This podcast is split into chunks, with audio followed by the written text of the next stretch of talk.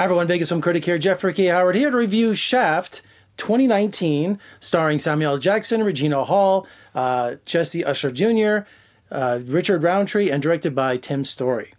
I'm a big blaxploitation fan of that genre, and Richard Roundtree, I, I just absolutely adore him. The original Shaft, his first movie, incredible breaking down barriers you know not only for giving identity for uh, for African Americans and their and their own kind of uh, their own kind of genre uh, but also the the detective movie and the, and the action movie. It was just quintessential early 70s filmmaking that identified the whole decade.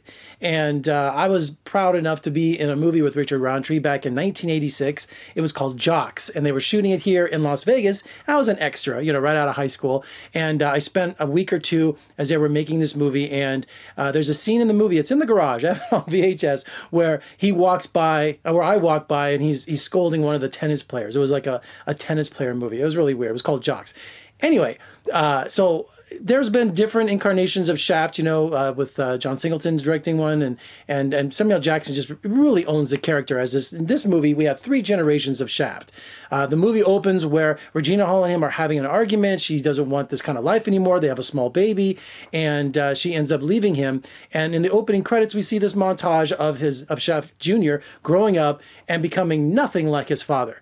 Uh, he's he goes to MIT. He works as a data analyst for the CIA, for the FBI, and uh, so he is completely white bread. He is just nerdy to the core. And uh, tragedy happens. One of his uh, his military buddies uh, has an accidental overdose, but he suspects foul play, and so he can only do so much while being a data analyst, getting you know obtaining records illegally and doing those kind of things. He goes to his father finally after thirty something years and says, you know, Dad, I need your help. I want to hire you. So father and son are together. Finally, they're working out all their differences. You know, they're doing an investigation and and they they're going after the same thing. If, you know, I won't give any spoilers away. They're going after the same thing. And of course, the big finale, they have to go find Samuel Jackson's Shaft's father, Richard Roundtree. So all three of them together, all kicking butt.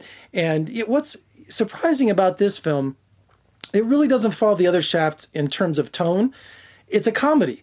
And I kept, yeah, it's a comedy. So I, I thought it was very unusual because it wasn't as serious or the, the overtones as the other movies.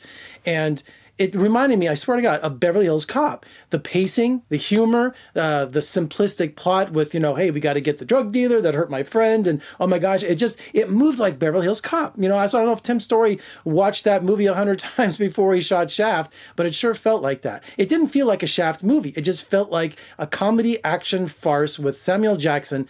Uh, you know, and the writing in it, it was really surprising. It was very politically incorrect, misogynist, sexist, racist uh, I was just really shocked. It really earned that R rating, and especially the sexism in it. I mean, there was the you know remember the blank wagon from uh, Kill Bill? Well, they said that word about a hundred times in every kind of context you could think of. Was the audience loving it? They were eating it up. I was laughing all the way through it, but I was laughing at a different version of Shaft right? It wasn't the serious kind of cop shaft that I was used to. It was the Eddie Murphy Beverly Hills Cop comedy. You know, does that make sense? So while I really enjoyed Shaft for what it was, this version of it, it wasn't classic Shaft. So I was really confused what I was watching, you know, but I got sucked up into it because I love Samuel Jackson, you know, and Richard Roundtree is I'm just I just idolize that guy, and uh, you know Regina Hall was really funny in it too, and it had some great action and and great dialogue, but again, it just didn't feel like a classic Shaft movie. They just did something completely different. And I think the audiences are going to love it. All right, so for more reviews and interviews, just surf on over to my website, vegasfilmcritic.com. Check me out on social media Facebook, Twitter, Instagram. And if you're watching on YouTube, which you should be, make sure you subscribe, comment below, and give me a thumbs up. What did you think of this new Shaft? Am I right? Did it seem like Beverly Hills Cop? Was that a good thing or a bad thing? You tell me. I'm Jeffrey Howard in Las Vegas. Thank you for joining me. I'll see you next time.